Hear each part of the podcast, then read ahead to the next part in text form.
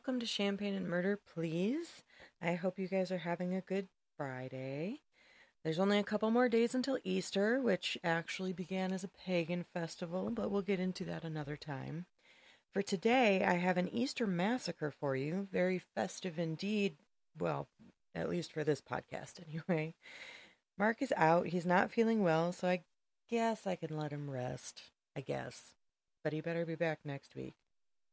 If he's listening, which he's not, you better be back next week. Anyway, my champagne suggestion for this episode is Yellow Label Brut by Veuve Clicquot.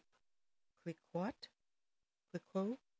Don't know how to say it, but I might be getting some for my Easter mimosas. We'll see.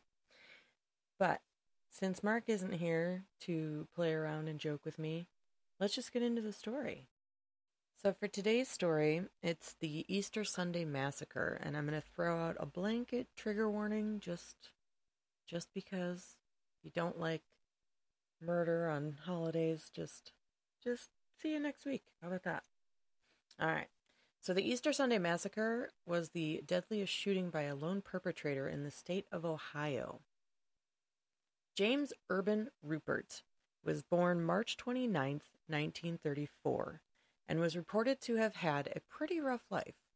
His mother, who was named Charity, told him that she would rather have had a girl for her second child than him. Very charitable. His father, Leonard, had a violent temper and held little to no affection for his two sons. Leonard died when his sons were aged 12 and 14. Leonard Jr. then became the man of the house and the father figure for the family. He constantly picked on James during their upbringing, and he often taunted him for being weak. James was so unhappy with his home life that at age 16 he ran away and attempted suicide by trying to hang himself with a bedsheet. He was unsuccessful and he gave up and went home. Ruppert stood only five foot six and weighed in at 135 pounds, and he was described as modish, modish, modest, bookish, and helpful but unremarkable and quiet. He had no previous police record. By 1975, Ruppert was jealous of his older brother's successful job and family. Ruppert had dropped out of college after only two years. After that, he trained as a draftsman. Although by 1975 he had no job and was unmarried, and he still lived at home with his mother. His older brother, on the other hand, had earned his electrical engineering degree and married one of Ruppert's ex girlfriends. He owned his own home in Fairfield and had eight children. Ruppert's mother was becoming more and more frustrated with her son's inability to hold a steady job and his constant drinking. She threatened to evict him more than once. Ruppert also his, owed his brother and his mother some money, having lost what little money he had in the market crash that happened in 1973 1974. By his own standards, Ruppert was as much a failure as his brother Leonard was a success. To make matters worse, Leonard was, at least in his younger brother's mind, a vicious sadist and torturer. In a word, he was the enemy. Going back to his early childhood, Ruppert could remember his brother locking him in closets, tying him up with rope, beating him with a hose, and sitting on his head until he screamed out loud. The image only worsened after time and by Ruppert's 30th birthday, he was just beginning to see Leonard as the executioner, as a major figure in what he believed to be an emerging conspiracy against him. His paranoia really escalated in 1965 when the Hamilton Police Department determined that Ruppert had made an obscene phone call to an employee of the local public library where he spent a lot of his free time.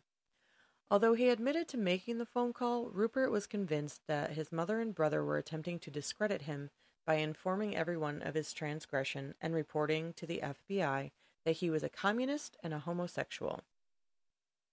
He also believed the FBI was tapping his phone at home and in restaurants and bars that he visited.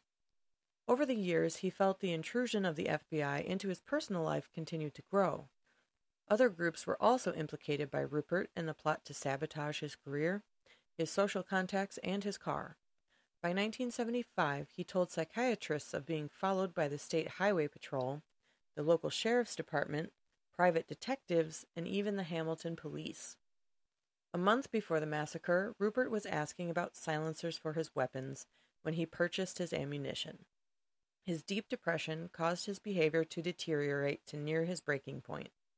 On his 41st birthday, witnesses saw him engaging in target practice, shooting cans with his 22 pistol and 22 rifle along the bank of the Great Miami River in Hamilton.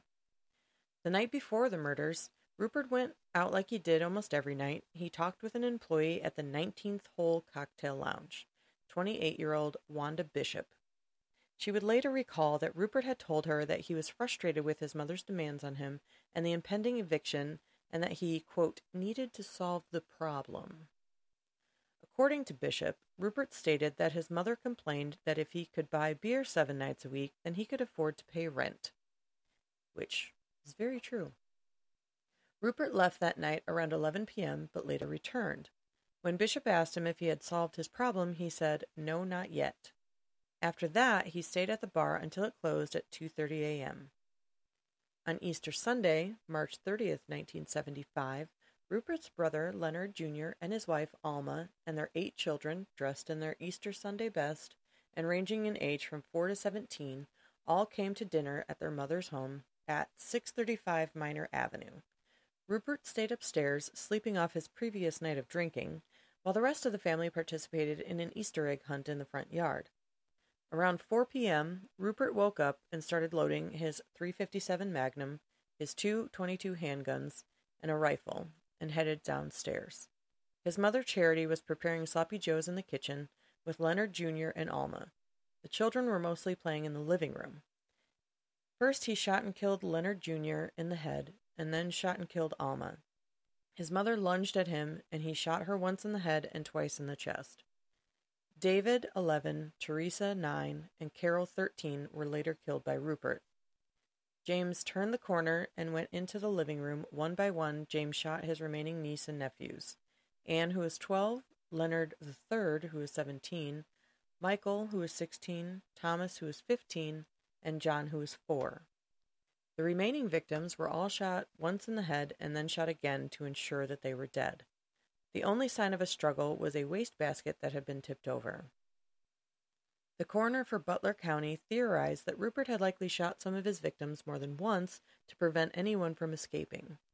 The entire massacre was over in less than two minutes. After spending the next three hours in the house, Ruppert finally called the police and he said, quote, There's been a shooting and then he waited just inside the front doors for the police to arrive. The murders shocked the town of Hamilton. Those that knew Ruppert didn't think he would be capable of such violence, especially at the magnitude of this particular massacre. By everyone's accounts, neighbors considered the Rupperts to be a nice family. Ruppert was arrested and charged that same day with 11 counts of aggravated homicide. He refused to speak to the police and didn't answer any questions, and was in general very uncooperative but he did make it clear that he was going to plead insanity. John Holcomb, the county prosecutor, viewed the crime scene and said that there was so much blood on the first floor that it was dripping through the floorboards and into the basement. Ruppert had fired 35 rounds in total, and all four weapons he used were recovered at the scene. All of the victims were buried in Arlington Memorial Gardens in Cincinnati. One year later, the house was opened to the public and the contents of the house were then auctioned off. Dozens of people came searching for bargains and bloodstains. They wound their way through the tiny backyard into the living room and kitchen and up the stairs into Ruppert's second floor bedroom. As eyewitness Nancy Baker reported in the local paper, quote, babies asleep in strollers, housewives in curlers, men smoking big cigars all added to the carnival atmosphere. It wasn't all fun and games, of course. The Ruppert slayings provoked widespread panic and anxiety throughout the Hamilton area. The townspeople had plenty of questions, but very few answers. Until the trial, the local newspapers did little more than report surface information, mostly just the who, what, and where, but very little about the why. As if to fill the need for news, rumors were spread about. Rumors which attempted to explain why the killings occurred and what effect they might have on the community. The house was then cleaned and recarpeted and rented out to a family in the area that were unaware of the murders. That family later left the house, claiming that they were hearing voices and other unexplained noises. but other families have moved in and out, and the house is still occupied today. The trial was held in Hamilton on June, in June of 1975. There was a three judge panel that found Ruppert guilty on all 11 counts and sentenced him to life in prison on July 3, 1975. But a mistrial was declared because the panel didn't know if the ruling had to be unanimous or majority rule. It was decided the retrial would be held in Findlay, Ohio, 125 miles north, since it was believed he would not receive a fair trial in Hamilton. I wonder why. During the trial, curious spectators began arriving early in the morning, some as early as 6 a.m., to wait outside the three story courthouse for one of the 60 seats in the warm and stuffy third floor courtroom. They ran for the stairs and elevator, hoping to beat the crowds to the courtroom door. Those that couldn't get seats stood around the walls of the courtroom or waited outside on benches in the corridors. For the duration of the proceedings, spectators in the hallways peered through the glass in the door, straining to get a glimpse of the defendant who sat impassively throughout most of the trial. Reporter Dick Perry later recalled, quote, It was a free show. A community can deny only so long after the occurrences of an extraordinary murder. As more and more information about the killings came to public light, denial quickly turned to anger, and community members began to look for someone or something to blame. For several months following the slayings, people in Hamilton were profoundly outraged. After all, there were 11 bloody bodies, eight of those were children, and an entire family whose members had been completely wiped out in one fell swoop. A close family friend may not have exaggerated when she told reporters, quote, Everybody wanted to go out and shoot Jimmy. I was always arguing for him. As a motive, it's reasonable to posit an economic motive. Under Ohio law, Ruppert could not have inherited his victim's estate if he had been found guilty of murder. However, if he had been declared innocent by reason of insanity, he could have gotten everything. The second trial began July 23, 1975, and the prosecutors revealed the evidence involving the witnesses who had seen Ruppert during his target practice, asking about the silencers and admitting that his mother's expectations were an issue that needed to be solved and in July 1975, Ruppert was sentenced to 11 consecutive life sentences. An appeal for a new trial was granted in 1982. Defense attorney Hugh D. Holbrook, convinced his client was insane, personally funded the hiring of expert psychiatrists and psychologists from all over the country. Another trial took place on July 23, 1982, and another three judge panel found Ruppert guilty on two counts of first degree murder for his brother and mother, but found him not guilty on the other nine counts of murder by reason of insanity. He received one life sentence for each count to be served consecutively. Capital punishment had been suspended in the United States from 1972 to 1976 as a result of the Supreme Court's decision in the Furman versus Georgia and the mass murders had occurred in 1975, so Ruppert could not receive the death penalty. On July 30th, 1982, Ruppert, age 48, was incarcerated with the Ohio Department of Rehabilitation and Correction at the Franklin Medical Center in Columbus, Ohio.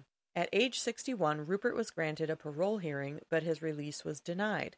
He received subsequent parole hearings in 2005 and 2015, uh, and he was denied release at both. In 2015, the Allen Oakwood Correctional Institution Parole Board released a statement that said, The board has determined that the inmate is not suitable for release at this time. The inmate has not completed any recommended programming and does not appear to be willing to do so.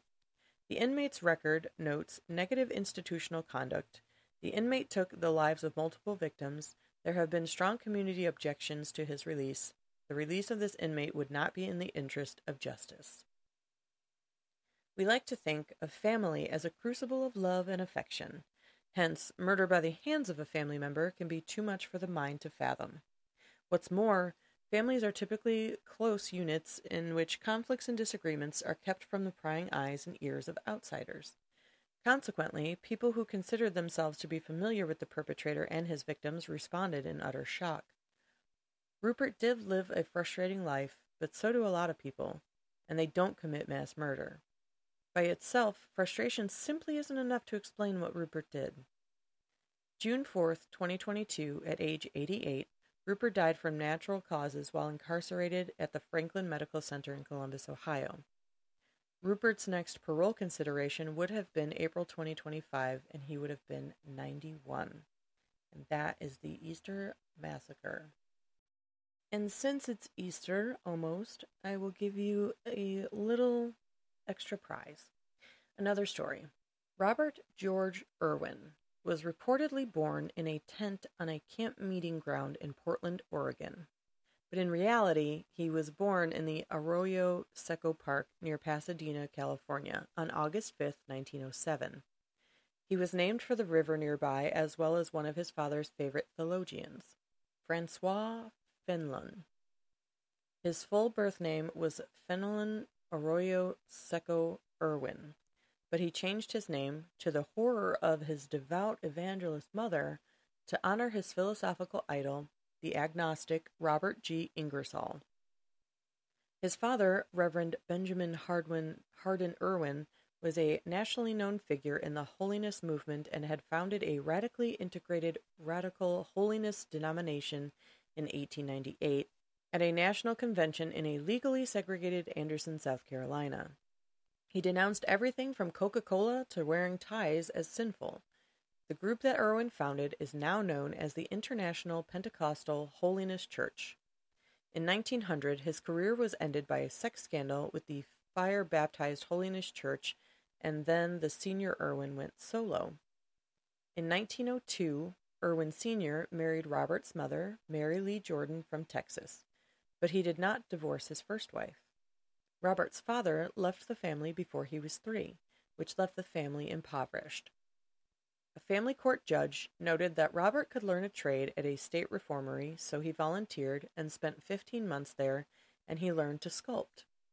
Soon he idolized Lorado Taft, one of America's leading sculptors in the late 19th and early 20th centuries and he later even moved in with Taft's family. He started working for a waxworks studio in LA where he carved busts of President Franklin D. Roosevelt and other public figures. Irwin was considered brilliant if erratic and could at times be violent. His once, he once tried to emasculate himself with a razor. After that, he consented to being committed to a state hospital where he stayed for a year. After his stay at the state hospital, he moved to New York City and stayed in a rooming house owned by Mary Gedeon. Mary's daughter Ethel became the object of Irwin's infatuation, but his love for her was not reciprocated. He received more treatment for his mental issues for two more years at Rockland State Hospital in Orangeburg, New York, and he was released the summer of 1936. And by that time, Ethel had married Joseph Kudner, that's when Irwin made a sculpture of Ethel with a cobra coiled around her neck.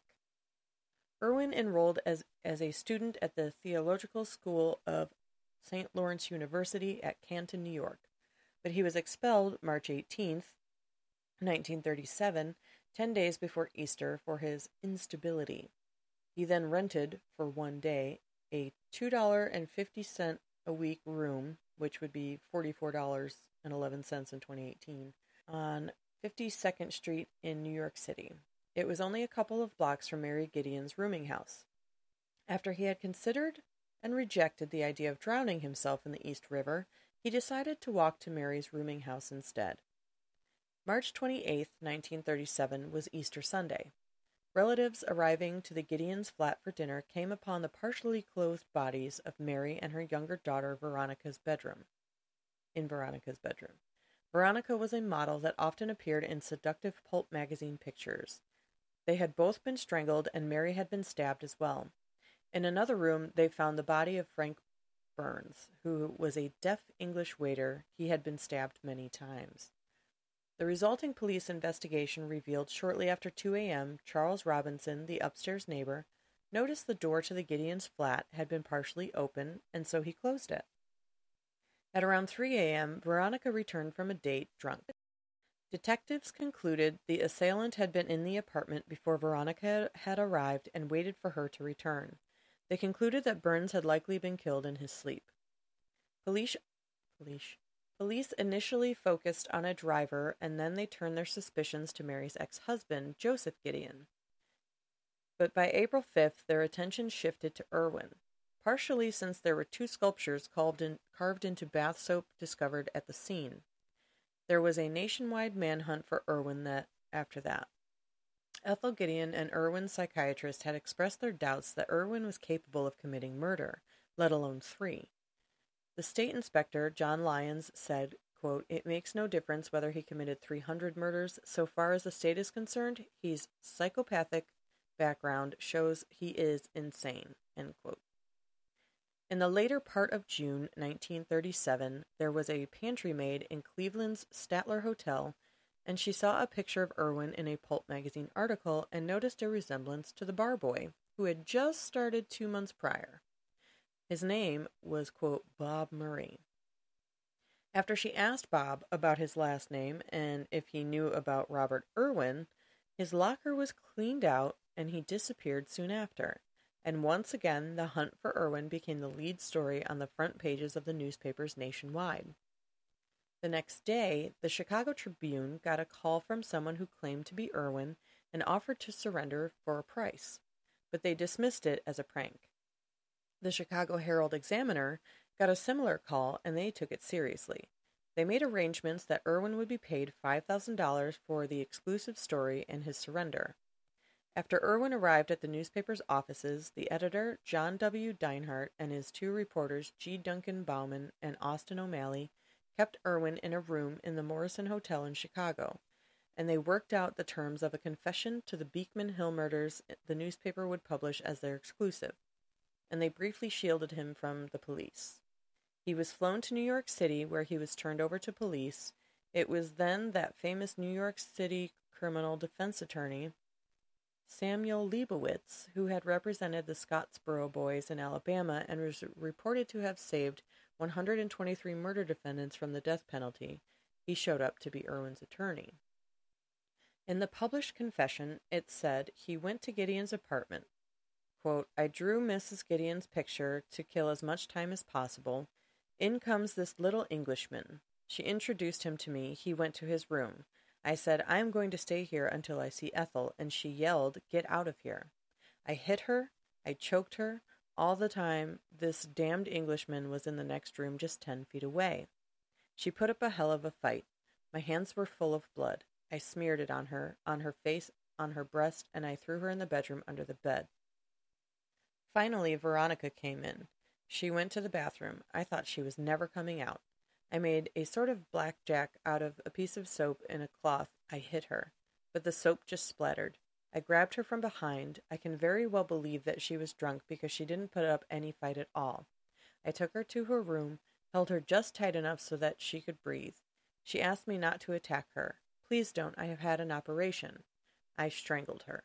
When Veronica was dead, I looked at her with a sick feeling all through me. Her beauty was gone. Blue death seemed to issue from her, like a sort of spiritual emanation. My brain was working so fast I could almost hear it. The Englishman. I must kill him too. I stood for a moment over his bed. Asleep? But how could I be sure? I lifted the ice pick, point down, and struck af- and struck. Afterwards, the newspapers I read that he had been stabbed fifteen times. I don't know. It was morning when I stepped out and closed the door.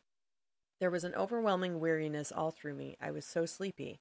I could hardly walk the short distance around the corner to my room. I went in and dropped on my bed. It was not until evening that I was awakened by the cries of the newspaper boy, newspaper boy below my window. They were yelling about a triple murder. It did not frighten me. I was as calm as I had ever been. I was sure that I would not be suspected. I was so sure of this that I didn't even make take the trouble to move from the neighborhood, not for a week. From Manhattan he took a train to Philadelphia, then by bus to Washington, D.C., and by devious means to Cleveland, where he stayed until surprised by the pantry maid's question. Irwin had stated he originally intended to kill Ethel Gedeon Kudner because she was the dearest object in the world to him, but accidentally killed the others instead. He said he went to Gedeon's flat and had expected to find Ethel. In his confession, Irwin compared himself to a radio, saying, quote, Bob Irwin is nothing. I am only a receiving set, an extremely imperfect one, which can indistinctly tune in the divine mind. You have heard a radio that isn't working well. You turn the dials and get a squawking.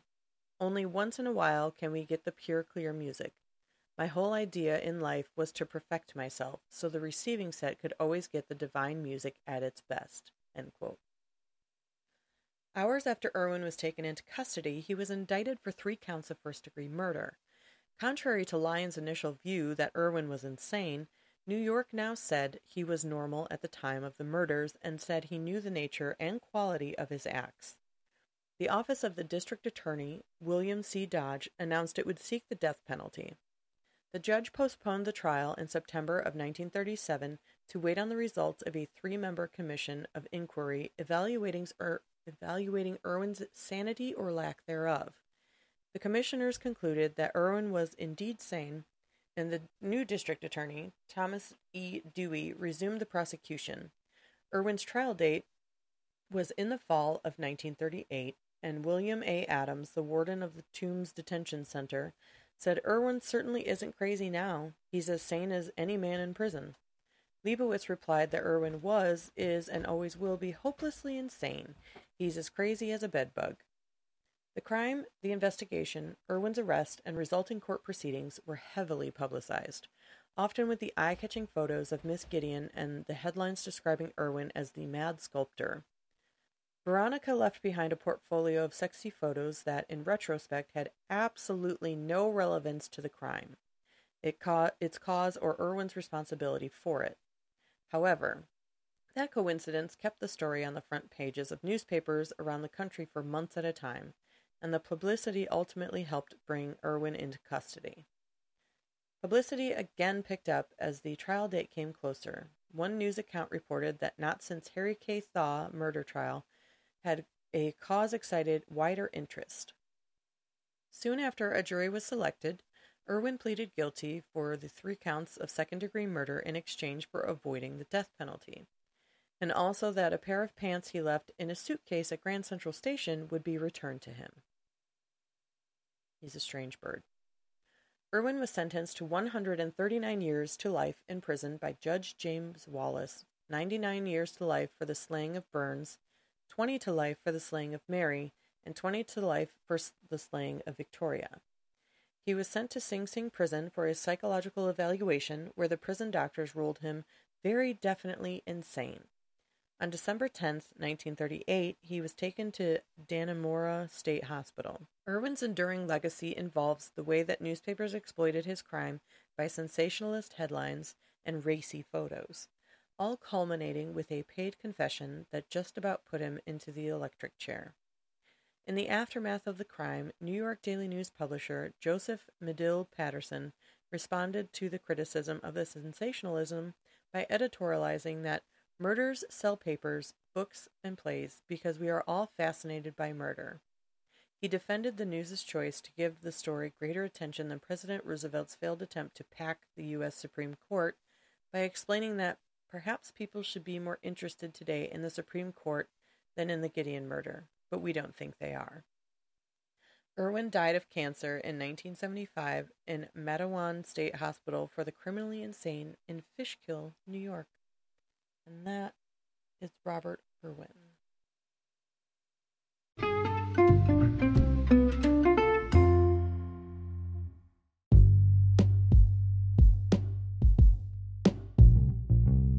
Thank you for listening as always. We appreciate you.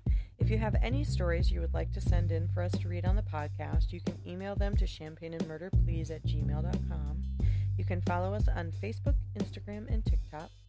We hope you have a great Easter weekend and you get to spend some time with family.